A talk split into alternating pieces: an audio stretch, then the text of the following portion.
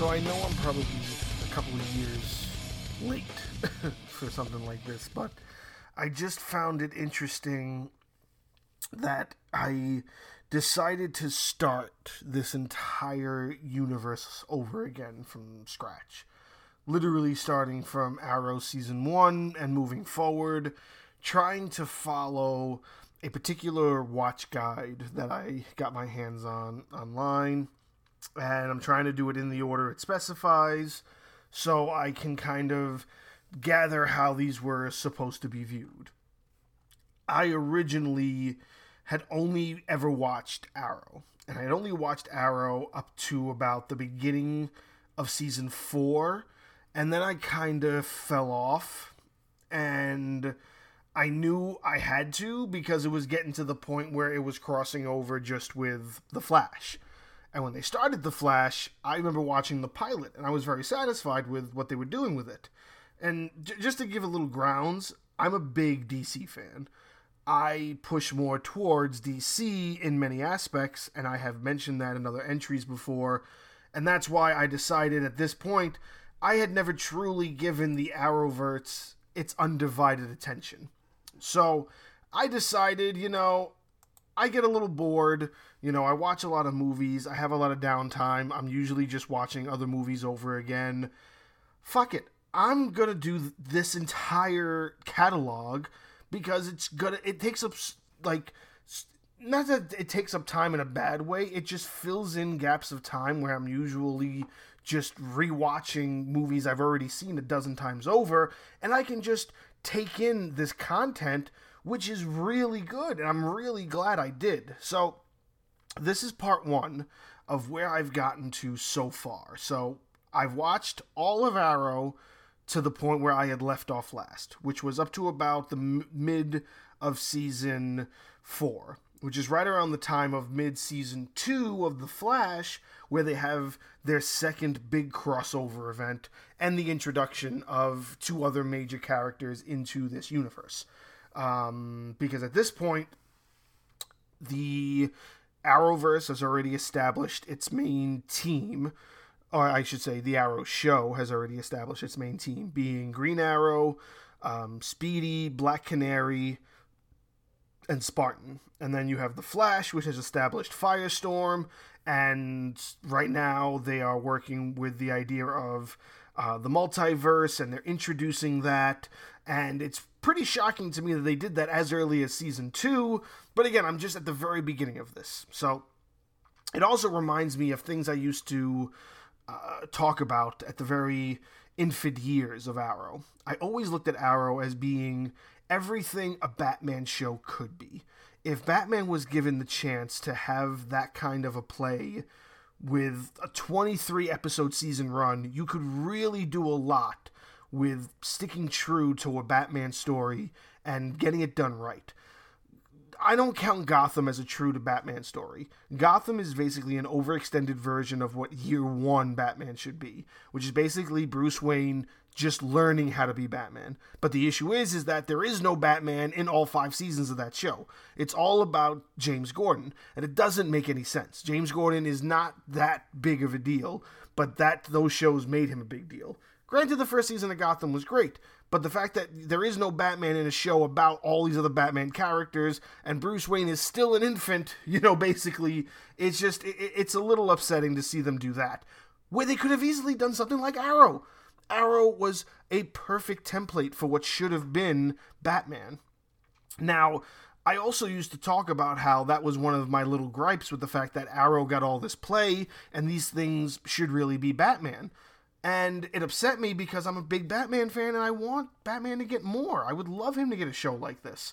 But now I'm also realizing, being that I'm up to the multiverse story portion of The Flash, that they're talking about all these different Earths already.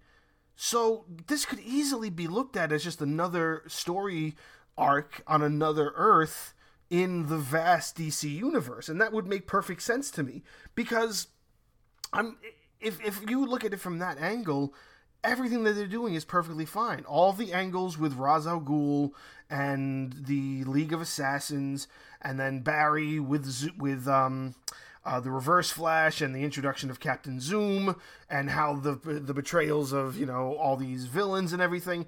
It's all done to, I guess, honor the source material that these characters come from, while also making it work in this universe that they've set up without the ability to have a lot of these characters. Now, I know eventually, once they got Supergirl involved, Supergirl eventually led into Superman, which eventually led into the Superman and Lois show that just aired not too long ago.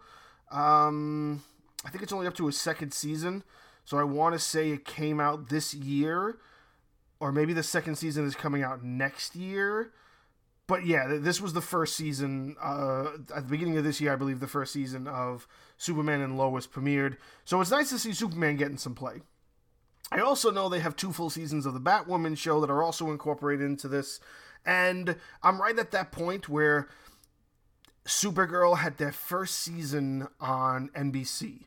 And they felt that it bombed, so they canceled it. CW swooped right in and said, Nope, we're going to take this now. And they started doing Supergirl. And they started incorporating Supergirl into the Arrowverse. So there was a lot of cross between the Arrow, the Flash, and Supergirl. Then they beefed up this new show, Legends of Tomorrow, which is kind of weird to me. I didn't really like see the need for that show. It was kind of just like, oh, what do we do with all of these other characters? Let's just give them another show. I guess I never really cared for it, so I never watched any of it and it's up to at least the sixth or seventh season for that show too. So you got eight seasons of The Flash. Arrow just ended after eight seasons. You got six seasons of Supergirl, and I believe Supergirl is over too. You've got Legends of Tomorrow, which is up to seven. You've got Black Lightning, which has also started getting incorporated into the Arrowverse as well. That's on four seasons. Batwoman's got two seasons, and they just premiered Superman and Lois. Probably at a good point when you're thinking that Supergirl and Arrow are both out of the game. Now, again, I'm very much in the infancy of what they were trying to do with this, because literally after season two of The Flash and season four of Arrow, Legend of Tomorrow is born, Supergirl comes in, and then when you go into Arrow season five, and Flash season three, you've got Legends of Tomorrow, you've got you got all four of these shows that you kind of have to watch all together and they're all on the same network and they all have these different crossover things. Now, I'm only at them doing it twice. They've only done it twice. One Flash and Arrow crossover at the beginning, where it was the Flash versus the Green Arrow, that whole story arc, and now this one, which introduced um, Hawkman and Hawkgirl. So I just finished that, and now I'm going into Arrow season five, Flash season three. I gotta watch Legends of Tomorrow uh, season season one, and then I gotta watch Supergirl season one, and that's gonna lead me into what is supposed to be the next big crossover event, which I believe was um, titled Invasion, and it involves those four shows. And then it's supposed to lead all the way down into its very other few um, seasons, I want to say it was uh, season six of Arrow. I haven't gotten there yet, but I know that Crisis on uh, Infinite Earths is coming up. I know it's I know it's coming up, and I know I have a long way to go. But that's why I want to watch all of this in the order it was meant to be seen, because I want to be able to appreciate what they did with these shows to get these stories out there. Crisis on Infinite Earths is a huge storyline, and the fact that they were able to give us this in these shows to me is tremendous. And I can't wait to get up to that point. Again, this is only part one. I'm probably going to do a couple of parts of this as I finish every few seasons. I've only done the very minor early years, the early infancy of this universe that they built literally across eight shows. I think it also incorporates Stargirl in some way. I think in some way, shape, or form, even though it's not a CW show, I don't think Stargirl is a CW show, but I do believe Stargirl in some aspects gets involved with the universe. And what is she on? She was on the DC Universe um, service, I believe. So I, maybe it went to HBO Max. I'm not sure, but I think that's up to its second season, and I think it's going to slowly get involved in the Arrowverse as well uh, at some point. Um, because it's still, you know, it's still all WB. It's still, CW is a Warner Brothers network. They own it. You know, they they were even able to cross over the Flash in an episode of Supergirl when Supergirl was still on NBC. So I'm pretty sure Stargirl is going to get some sort of incorporation. But that's eight eight shows, eight different shows they're able to do this for, and they're still going. Even though two big hitters, you know, you have Arrow that started it all. That's over, but it's still called the Arrowverse. Then you got Supergirl that's kind of bowed out of everything.